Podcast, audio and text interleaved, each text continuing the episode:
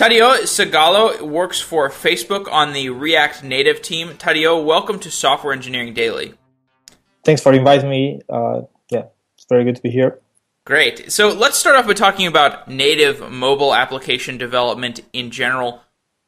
We're going to talk about React Native eventually, but I want to start with why is the native mobile environment inherently so difficult? Yeah, so there's a few things that makes it harder than, than the web development. I think one big thing at Facebook is uh, the time wasted while compiling the apps. So once you start getting your apps get bigger and bigger, uh, the compile time goes quite fast from from a few seconds, one minute to to 10, 15 minutes, and the time wasted in engineering is uh, it's considerably high. So yeah. So how does that affect development velocity relative to the web developers? Yeah, most of the web developers nowadays just like live reload, uh, live reload, and hot reloading. It's like it's completely different, it's two extremes. So yeah, if you think like if every time you have to recompile your app, you waste uh, even if it's like a uh, if it's not a cold start, it still takes like more than one minute, and every time you have to like do very small changes, it's a lot of engineering time wasted. Facebook was originally just a website. Why did you need to build mobile apps? Uh, yeah, that's a great question. Uh, yeah, uh, actually, it started as with web views. They called it FaceWeb, and for engineering, for engineers, it was a better experience. The developer experience better because you can still use the web development tools. But it's kind of a trade-off. Uh, you have a better developer experience, but you sacrifice your user experience, and yeah, it's it's not fair with the users as well. So, well, so what are the problems with building WebView based mobile apps? Well, there's some things that usually don't feel right. Uh, touch events is something very very hard to get right. So, touch events scrolling, uh, it's it's much much slower. So, if you have a very rich experience in your app, animations and it's it's very easy to to lose FPS and have like it's much much harder to have a smooth experience, smooth richer experience. So I kind of understand that on a high level, the touch events and the scrolling, but at a lower level, what does the mobile operating system have available to it that the browser does not have? Uh, a lot of the, the resources like APIs are can be exposed to native, like uh, like the normal phone accessories like uh, geolocation, and that's not the problem. But if you want to build something like lower level, like OpenGL and uh, richer animations, it's yeah, it's it's not available from to a web view in any. So, why doesn't the web have a more sophisticated threading model? Uh, yeah, that's a very hard question, I guess. Uh, yeah, they're working on that, right? But it's it's always been a single threaded. JavaScript is not a multi-threading language. They have web workers, but yeah, it's not it's not quite there yet. Uh, they have, I think, they have like a a proposal for shared locked locked memory between web workers and your main process. That should make it uh, much less expensive to, to have multi-threading multi-threading mm. on the web. So, Interesting. That should help. So let's start getting into the weeds of native application development. What is Component Kit? So Component Kit is something. Uh, it's also an open source project developed by Facebook. Uh, it's written in Objective C++, and it's in some sense it's similar to React Native. Uh, the, the the goals are similar to, to React Native. So you have like uh, a layout system that's similar to to Flexbox. It's not exactly the same thing, I guess. I haven't used it componently to to be honest, but yeah, I I know the the basics of the project. So you have like asynchronous rendering, and uh, you have a very uh, much much simpler layout uh, layout engine and as the name suggest, as the name suggests, it's uh, based on components. So you have like composed application, composable applications. So what what was the problem that Component Kit was trying to solve originally? Doing like UI in, in, in iOS is super hard. Uh, if you want to, you have like the interface based, like the guy for for for building applications, the interface builder. But yeah, it's it usually doesn't doesn't uh, work in bigger apps as far as I know.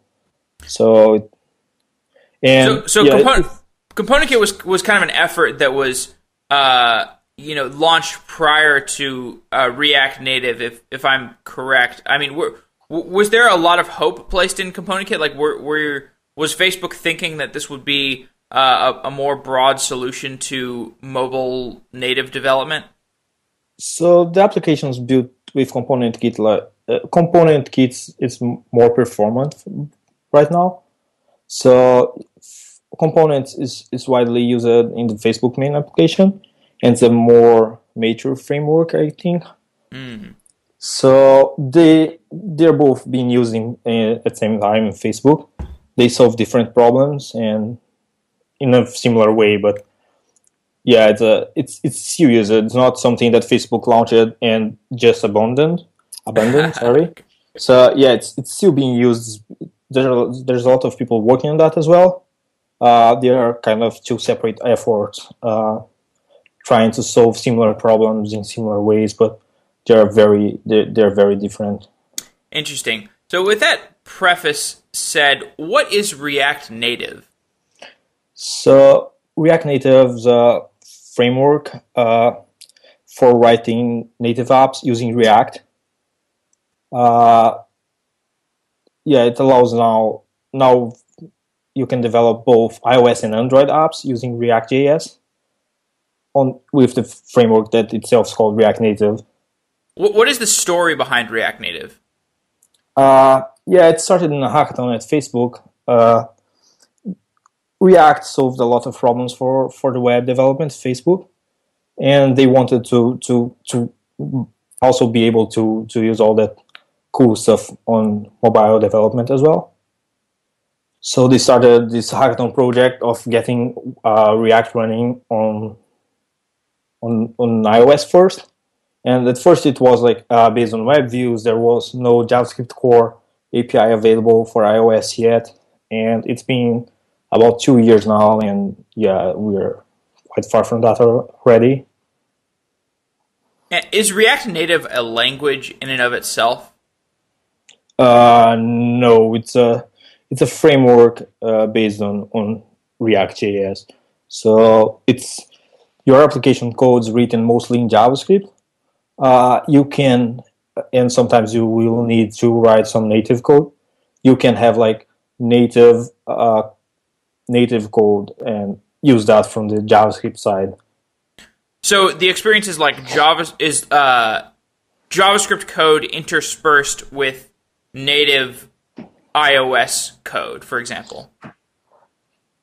Yes, the idea is, is, mostly using JavaScript. Uh, it might happen that you need to write some native code, but yeah, the idea is that you should be able to to spend most of her development of her development time just writing JavaScript. So where is the JavaScript translated into native code? Uh, it's not exactly translated. So the way it works that we have the JavaScript running on a separate thread. It runs on the on Apple's VM called JavaScript Core. So all your code's running and React uh, does runs the reconciliation algorithm once you render something, and that gives you gives us a diff of uh, what has to be done on the UI. So what fields have to be created, updated, or deleted, and that's passed as a JSON to the native side. And then uh, we have the UI manager. It's called that uh, manages these views and creates updates and del- does and deletes. Sorry. Is that JavaScript virtual machine expensive to run? Uh, not much. Uh, so we use the built-in, so we don't ship the VM. Uh, it doesn't incur any binary size. You don't have to add anything. Uh, Apple provides that. Of course, you have another. Uh, you have the VM running. You have some. You have to load all the code in the VM, but uh, it's not very expensive. Okay, interesting. Um, and so, I guess I'm still not clear. Is it a like a just-in-time compilation model, or is everything compiled at once and then it and then it runs? So no, I mean there's no there's no compilation step to okay. to, to be honest. So it's it's just uh, it's as if it were two separate processes. Uh, it's not like a process in a sense of AOS process. Uh, it's just like the code's running on two separate threads and they talk to each other via JSON. So yeah. Okay, I see. So so prior to the application being run, the JavaScript is compiled to uh, to I guess uh, some sort of bytecode, and then the iOS is also uh, what is it? I- iOS? Does iOS um, does Objective C it just compiles to a binary, or do they both yeah. compile to binaries? No, no, no, no. Uh, the Objective C code is compiled to, to binary. It just generates a mic- micro binary. Okay. And yeah, that's how any other iOS app would run. The JavaScript uh, is not compiled at all, so it's just JavaScript files in a text file, or we just load as a string and feed that into the VM. And yeah, then the VM does some optimizations, of course, but we don't compile it to bytecode or, or anything like that. Okay. So, uh, I mean, just to be clear, what is the output of the VM? Like, what does that look like? Is it's operating system level binary code or? Uh, so, I mean, there's no output for us, right? So the VM is just running, and the only output you can get is text output. Uh, oh, inside, right, right, right. Okay. Inside the VM, uh, yeah, the way JavaScript core works is that it has like four tiers. The first one is an interpreter, so it's just like uh, reads the JavaScript, translates it to an intermediate representation, and then executes that. Uh, the second level is a level one JIT. You have a level two JIT and level three JIT that actually compiles to, to bytecode.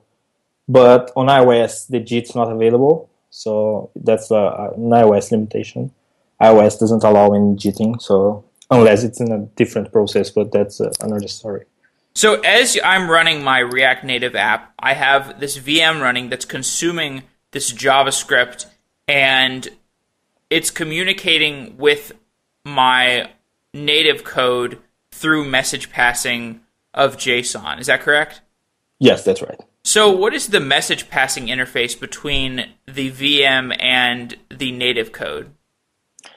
So mostly it's uh, it, they follow the format like once you call something on native side, if you call a native module as as we call it, uh, a call will be queued and will be transferred to JavaScript with the, the the module you called, the method you called, and the arguments that were passed, and that's transferred to to to JavaScript. And uh, we have the other side of, of, the bridge in JavaScript that reads that JSON and and calls uh, what whatever was in queued in that message. And the same goes to the other way around. Once you call a native module in JavaScript, it will put in the same queue and will do the same thing on the other side. So yeah, so it's can a two-way communication process. Can you give an example of how a developer would lay out the two sides of these of this bridge? Like what? Like if I want to build a React native application, I want one side of it to be you know written in JavaScript. One side of it's written, or one side of it has some native code. Um, like, how do I architect an application, or what's a what's a simple example?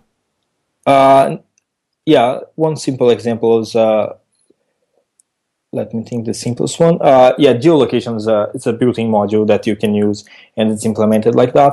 So once you implement something on the native side, we have some macros to, to that you have to put in your code, and you just need to implement it to implement it in the native side, and it will be available in JavaScript automatically.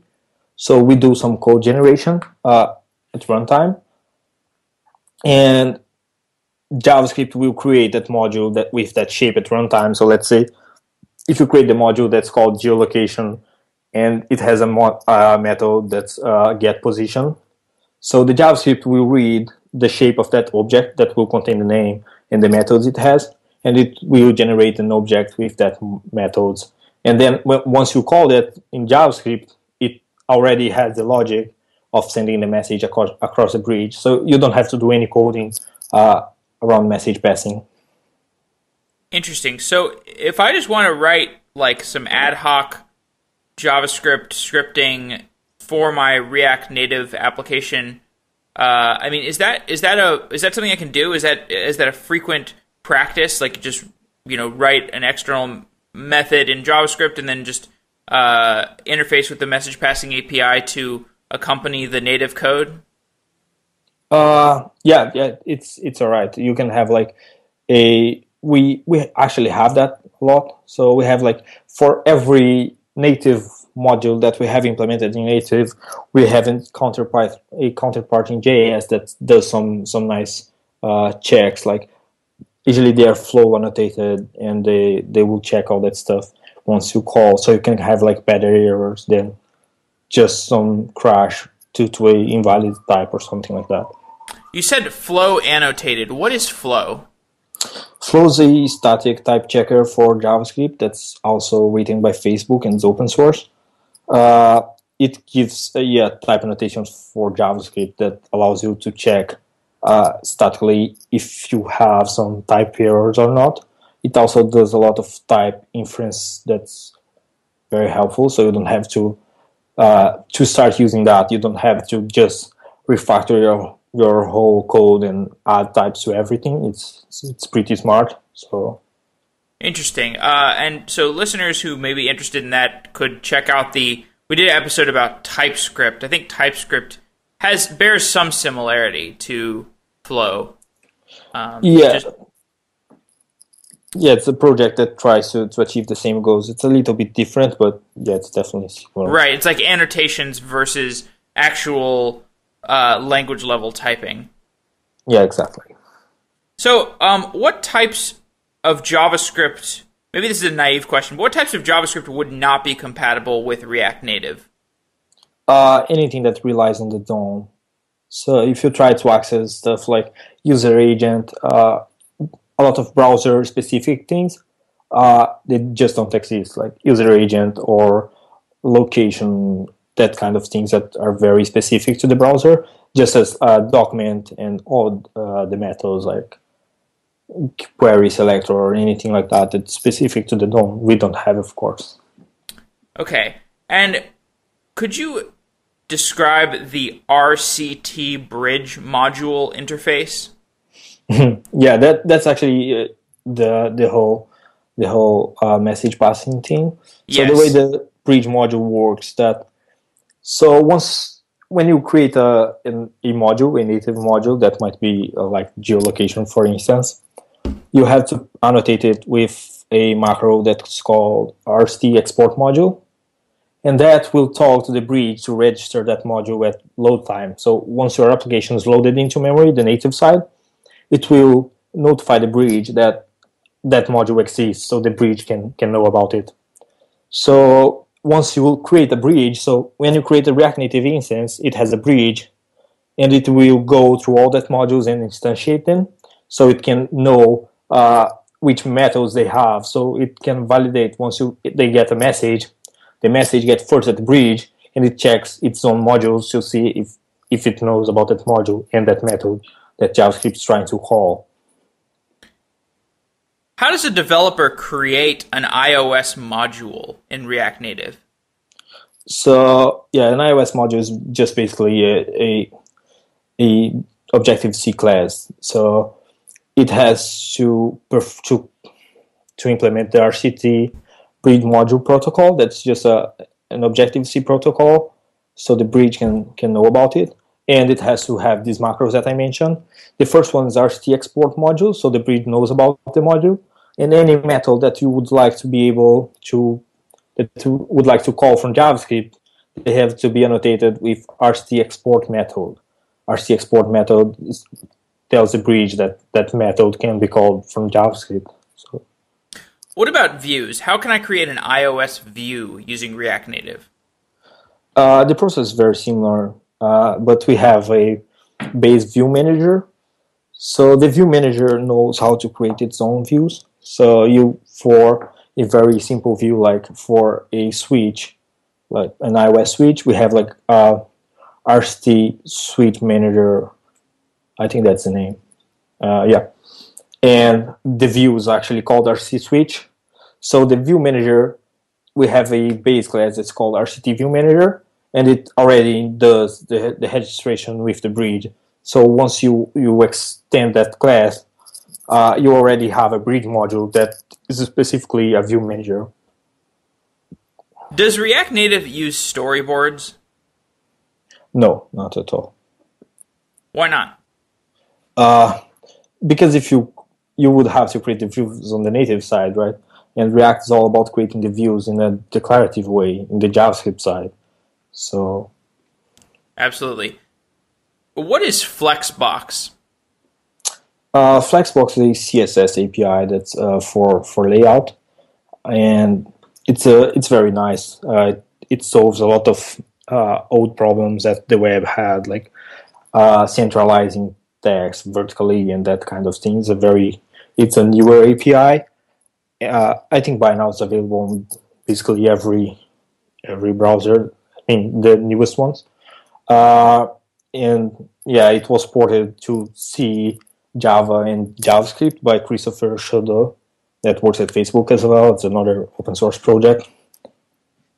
And how does how, like it's it's a CSS it's for CSS so why why is this relevant to React Native if this is for CSS? CSS is a, is a browser paradigm. Yeah, that's true.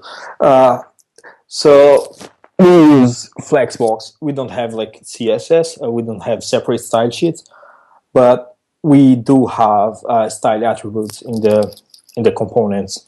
So the components can can be styled with layout and some CSS like properties, and among and some of them are Flexbox related properties. So you do have to to lay out your your components what you want it to look like, and the way you do that is through Flexbox. Interesting. So we touched on this a little bit earlier, but how is the threading model in React Native different from the web?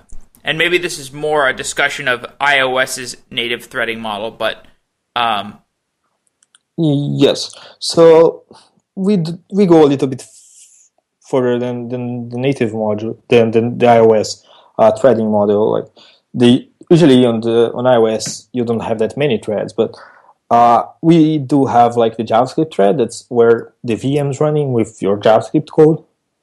We have the main thread that's where the layout happens. We have the layout thread that's called uh, internally we call it the shadow thread, and it has a representation of the of all the nodes you have in your in your tree of components, and uh, and we still have uh, every native module has its own thread. So we did that to avoid like people accidentally doing uh, slow operations either in any of those threads that, that shouldn't be that shouldn't uh, stay for for long times. So every time you create a new module, it's assigned its own thread. So yeah. How does a developer debug a React Native application? Uh, that's a good question. So we, so the first way you had to debug was they created an alternative executor. So an executor, you can have like multiple executors.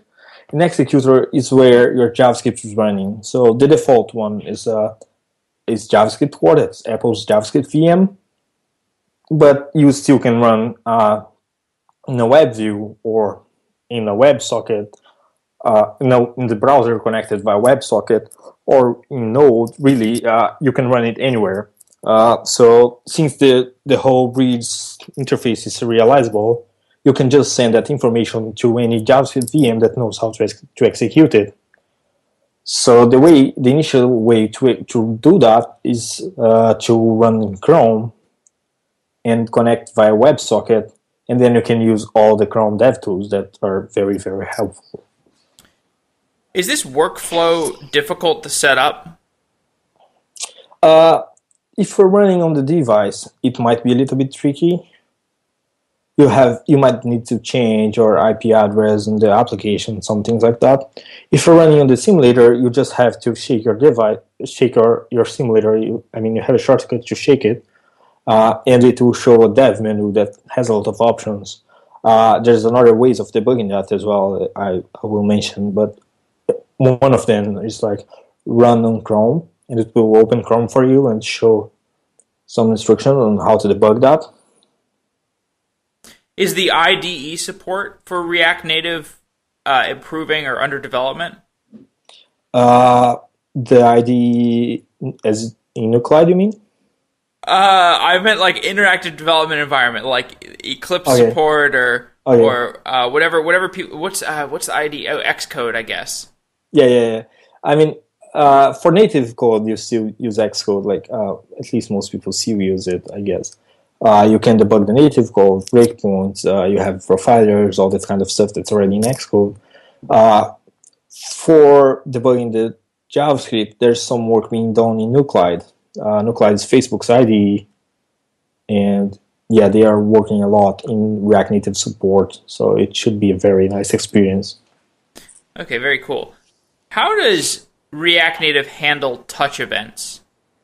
Uh, yeah, so we have our touch handler. I think Ben touched, uh, talked about a little bit about it uh, in the last two episodes ago. Yes. So yes, uh, so we have our own touch handler that handles like raw touches. It's just like iOS uh, rendering, rendering touch handling system has like these gesture recognizers, and our touch handler is just one gesture recognizer that captures all the events and sends it to JavaScript.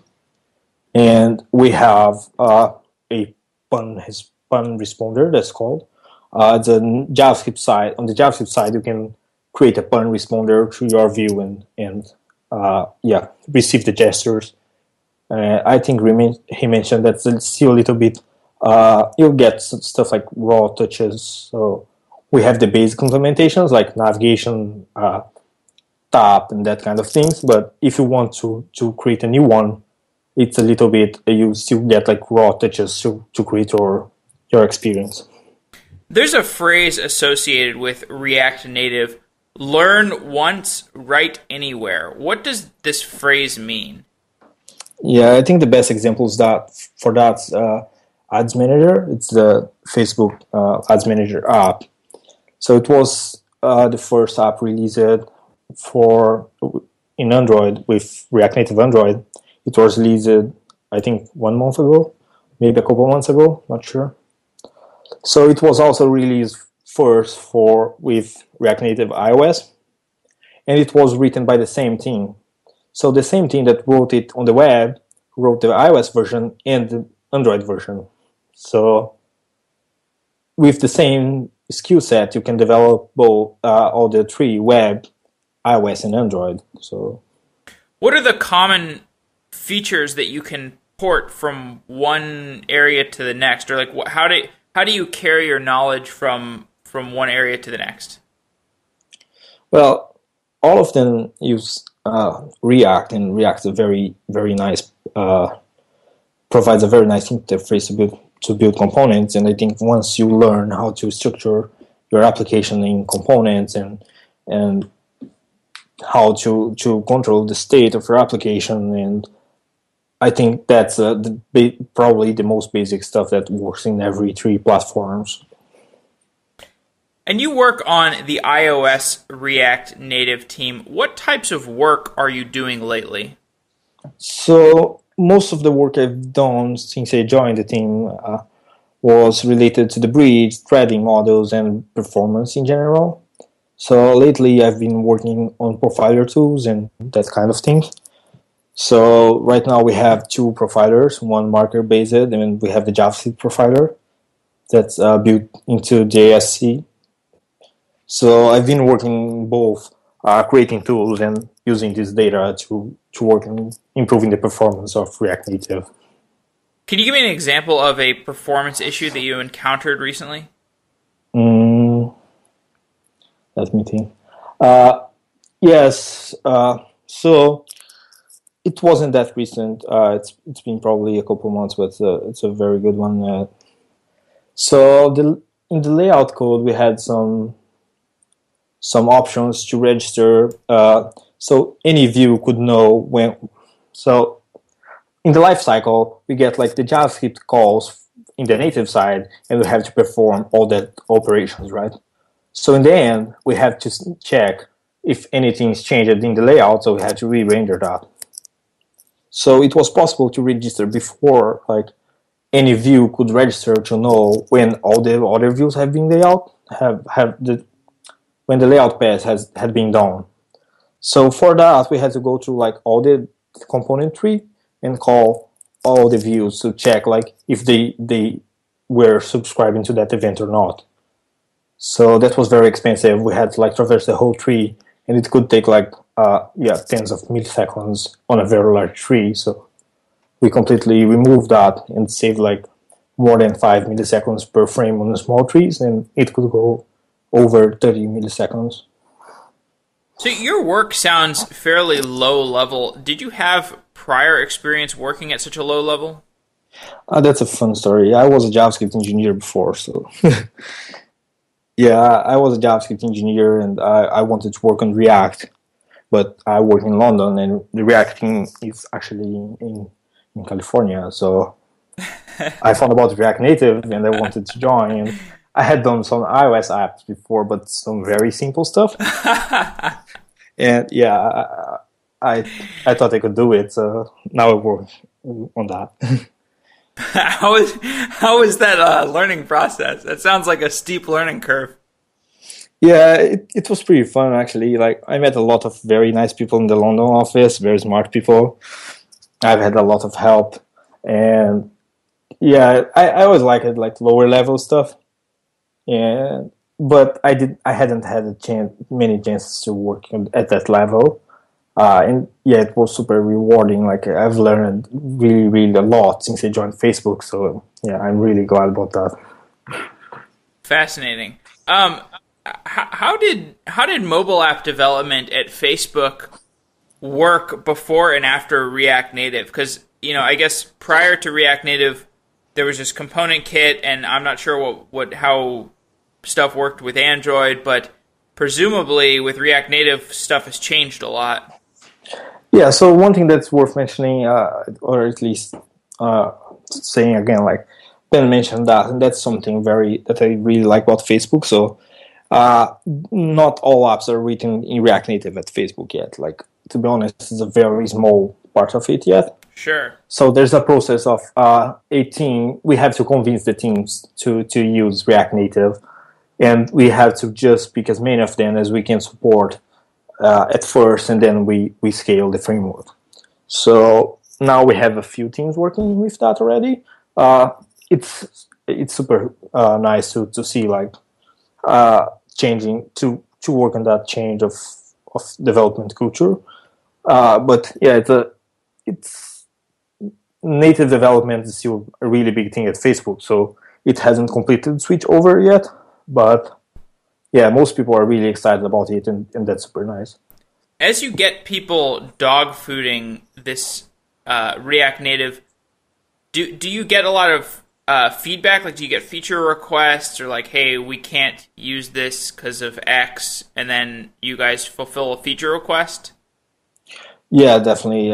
Especially at first, when there's not that many small teams, well, we get the ones that are willing to work very closely and provide very good feedback, so we can iterate like very fast on that and providing support for for the teams. Every feature that's missing, or but also part of the job is actually considering if the application is suitable is suitable for for React Native or not. Do, do you have any maybe, examples of? Oh, sorry. Go ahead. Uh, yeah, maybe React Native React Native might not be the best choice for for the app that for that team's app. So yeah, we definitely consider that.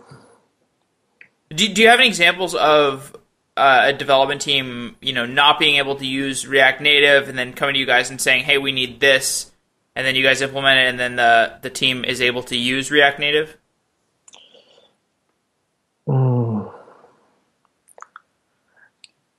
Yeah, I mean, most of the teams, uh, as we decide to to go with React Native, we already have some some things that we'll have to support. Uh, now we're of course we're we're there's a lot of people working on that, so we try to to get to get more features done. So it happens less often, but yeah, that definitely happens. Like I don't have one case in mind, but sure, most of the time, once we we decide to go with React Native, there there are already some features that have to be implemented. For the developers who are switching to React Native or moving some of their application components to React Native, what is the experience like? What is the brownfield app uh, re reformatting process like? Yeah, so as React, one thing nice about React Native is that you don't have to rewrite your whole application to start using React Native. You can have like a simple small view of using React Native, and the whole app can be uh, native.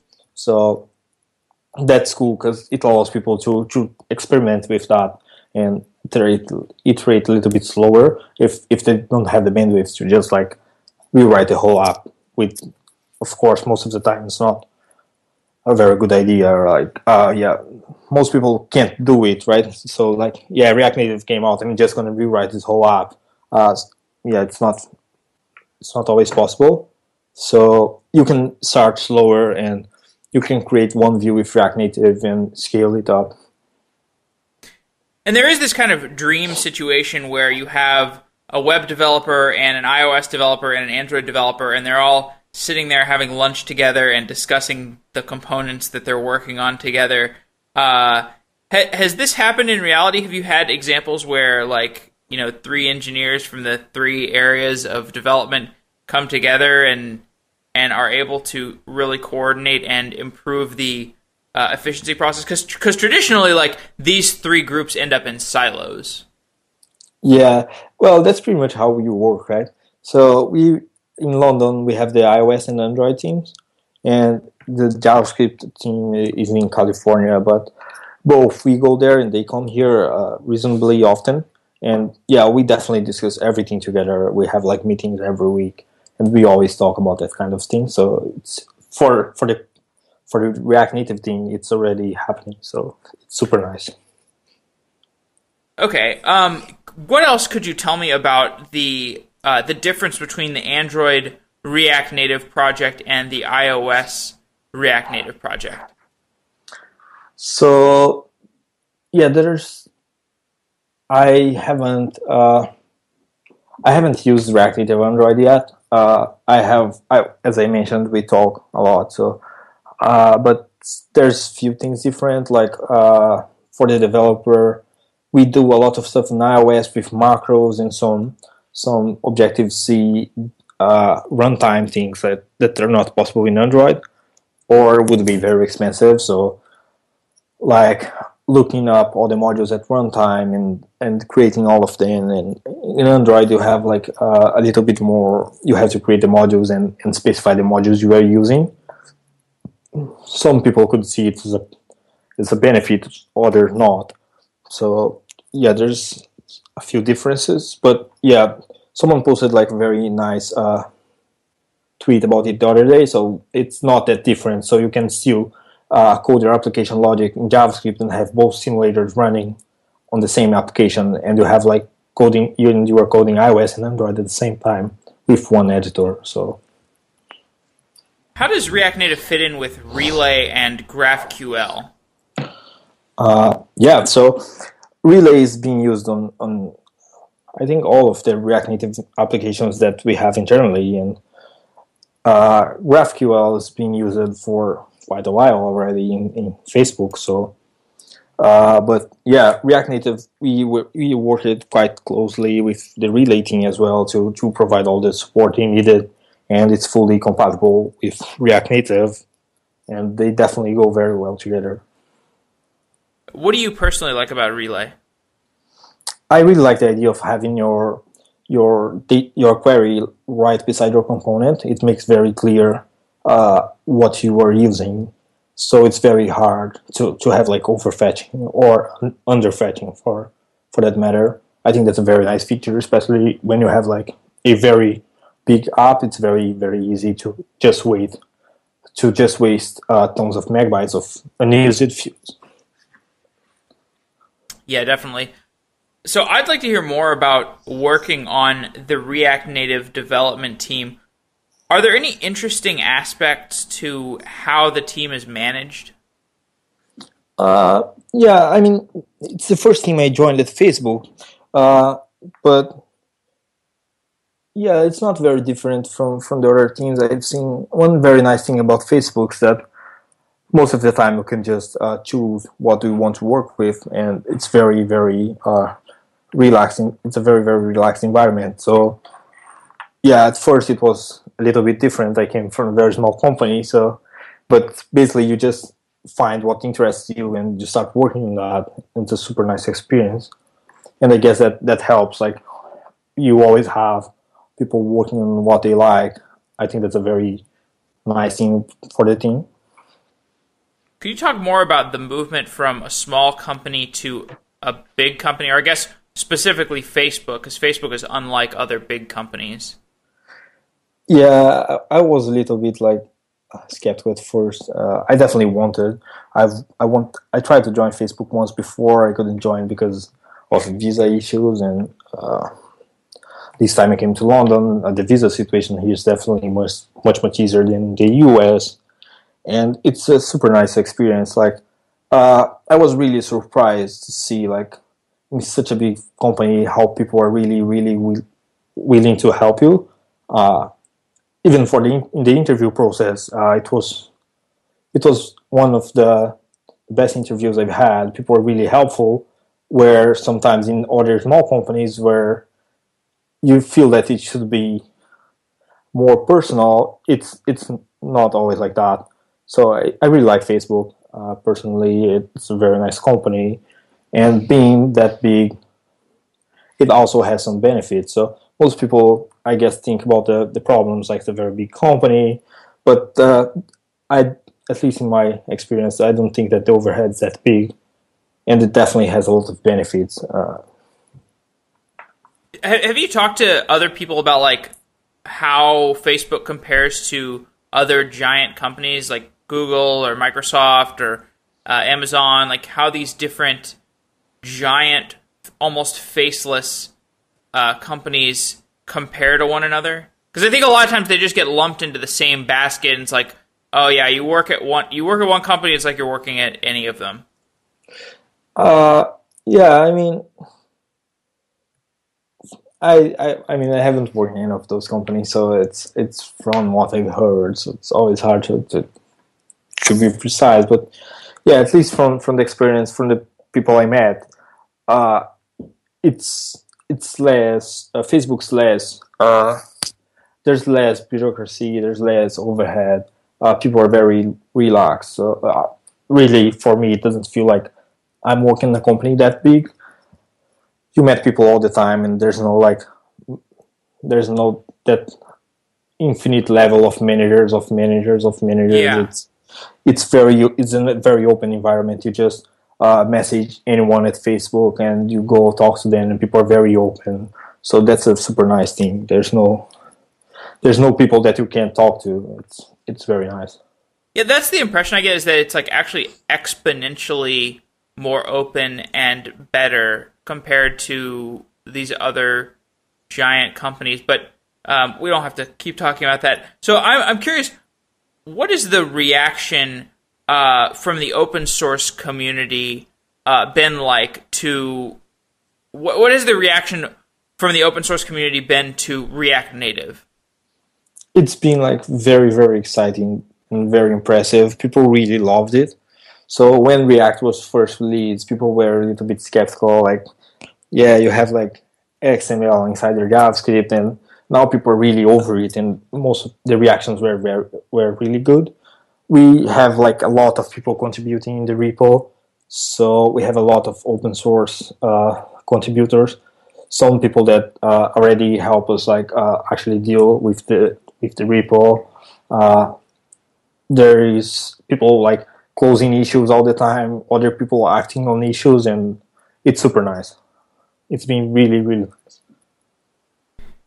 What's the open source strategy or the open source policy of Facebook? Uh, Yeah, so we try to, to just open source what we are using internally, what we have tested and proved to work. So by the time we open sourced React Native for iOS, we had already uh, published like three apps in React Native iOS. So for Android, we had already published one app, the Ads Manager. Uh, of course, with React Native, there's some caveats like there's components that we have our own version internally that we're never gonna have. We're not using the, the open source one, but we still have to provide that. Uh, otherwise, it would be uh, it would impact a very very badly the community. Like uh, like we have our own network stack, but how can we provide a framework without a network uh, connection component? Like okay, here's React Native, but you can't you can't request anything from the network. You have to write your own like network layer. Uh, so those things are, are the exceptions, but for all the other projects, we just open source what we have used internally already. So it sounds like this very gradual open sourcing process, but I'm curious, like, is there is there some sort of un, like universal roadmap where you know external developers, external open source developers can look at the React Native code and then they can look at the roadmap and be like, oh, this needs to be built, and then they can build something and submit a, a pull request, or is the development roadmap not that transparent? Uh, yeah, I mean, it's not just about being transparent. Uh, I don't think we have that. We talk openly about what we are what we are working on and what we are going to, to work next. I don't think we have that uh, written anywhere, but it's always like anyone can open an issue and ask like if it's going to be implemented and we are going to be like very very open about it. Like either sorry we, we can't work on that now we have like uh, some other things to work first and definitely if you feel like like working on that uh, we we will be very very happy to help. So with that said what is the future of react native Oh, that's that's a hard question, but yeah, I think that we we want to provide the better ex- developer experience possible. Uh, we want to get as close as possible to the to native performance, and I think those are the two things we are we are we are working mostly towards. And yeah, like all the you should have all the tools that that you have in the web development and in native development, and you should still be able to write an application as performant as if you had written native code. What is the roadmap to a Facebook operating system? I don't know about that. I, can't get you. You're not going to speculate on it. No, not really. I'm not good at speculating. Uh, do you? Are you good at private speculation? Do you do you privately speculate? No, not really. Uh, okay, you're a diplomat. you Facebook folks, you're all diplomats. Except Chris, Christopher Chedeau. I, when I interviewed him and Sebastian, he, Christopher said something about like GPUs, like getting React to, to interface directly with GPUs. And I was like, what the hell is he talking? I had no idea what he was talking about. Uh, it sounded very ambitious, and I, I wish I were more well versed in the topic and could have engaged him more, but that's my fault, I guess. Um, ha- have you heard anything about GPU interfacing? Uh, yeah, I've heard about some experience people working on yeah GL based renderers and things like that, but both on open source as well. So yeah, that's definitely something interesting. But I'm really not aware of that. So, because I mean, it sounds like if you can interface with a GPU, you don't need like Android or iOS. Uh, no, wait. Is no. that accurate? Or? I well, it might be a little bit more complex than that. Uh, if you can talk directly to the GPU, if you don't need Android or iOS, I'm I'm not sure. I, I don't think that's quite how it works. You you still have a lot of other stuff, other components like uh, people have talked about uh, just writing like compiling apps directly to binary code and and just shipping it but that's not exactly how it works there's we still have the operating systems and we still want to support that platforms and you can't just bypass anything like there's a lot of limitations that the os gives us and we have no way to bypass. Things like for ios the only way you can print something is like by open the the share sheet and that's there's the only way of doing that. So if you try to bypass it your app will not be accepted. So yeah there's things that we can't we can't avoid. So that's like all the more reason to have a, some sort of like replacement for like I, ios and android i don't know it's like these I, have switched I, I switch back and forth between phones. Every every other you know every two years or whatever every obsolescence cycle i go from ios to android. And with both of these things i'm like these things are crap. Like these are not as good as they need to be. And it's it's kind of sucks. Like i think people are sort of sick of the duopoly. So uh, maybe if if facebook is not working on some sort of hardware device can can i like can this be like a feature request like for a hardware device you can yeah. consider this podcast episode a feature request. I, I can forward your message. What are the things that you do not like about developing on the iOS platform? Yeah, I think layouting is something pretty hard in iOS. I've never liked the, the kind of drag and drop uh, layout based uh, layout development. So I really hate like opening the the I don't, can't even remember the interface builder and, and dragging stuff around. And once you try to build all the logic yourself, like uh, with just like creating the object and positioning them on the screen, it's super hard. Uh, it's a lot of code. It's a lot of boilerplate code. Uh, they came up with all auto layout, and as I heard, to do that, to programmatically do that is also it's even more boilerplate code. So yeah, I haven't I haven't used auto layout, not uh, not directly, not in code. So, but yeah, that was something that I always found like very painful. So Interesting.